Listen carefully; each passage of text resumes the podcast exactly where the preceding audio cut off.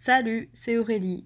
Yes, I know you haven't heard those words for quite a long time, and I haven't said them for quite a long time as well, but yes, as you've seen in the title, the podcast is back, the episodes are back, and I can't wait to share new stuff again.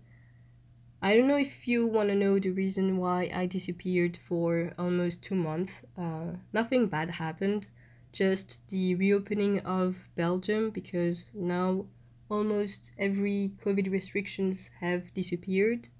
So I thought I was gonna be able to handle going to parties, etc., with university and with the podcast, but as you saw it, I failed and I totally forgot about the podcast.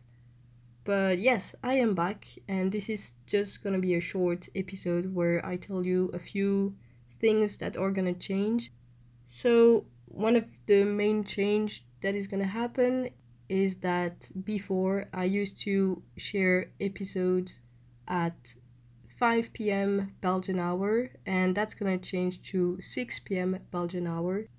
So I don't know if that changes a lot for you, but it does help me a lot because it gives me an hour more to work on each episode, and that's pretty great.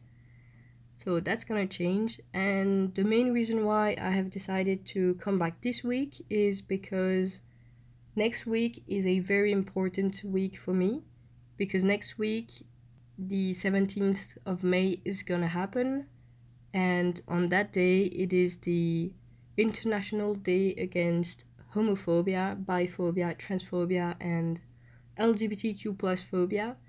And that's a topic that is very close to my heart, and I absolutely want to talk about it on that week on the podcast. So I thought it would be a bit weird to just come back with a traditional episode without explaining to you the few changes that are gonna happen. So that's the reason why this week you have such a short episode.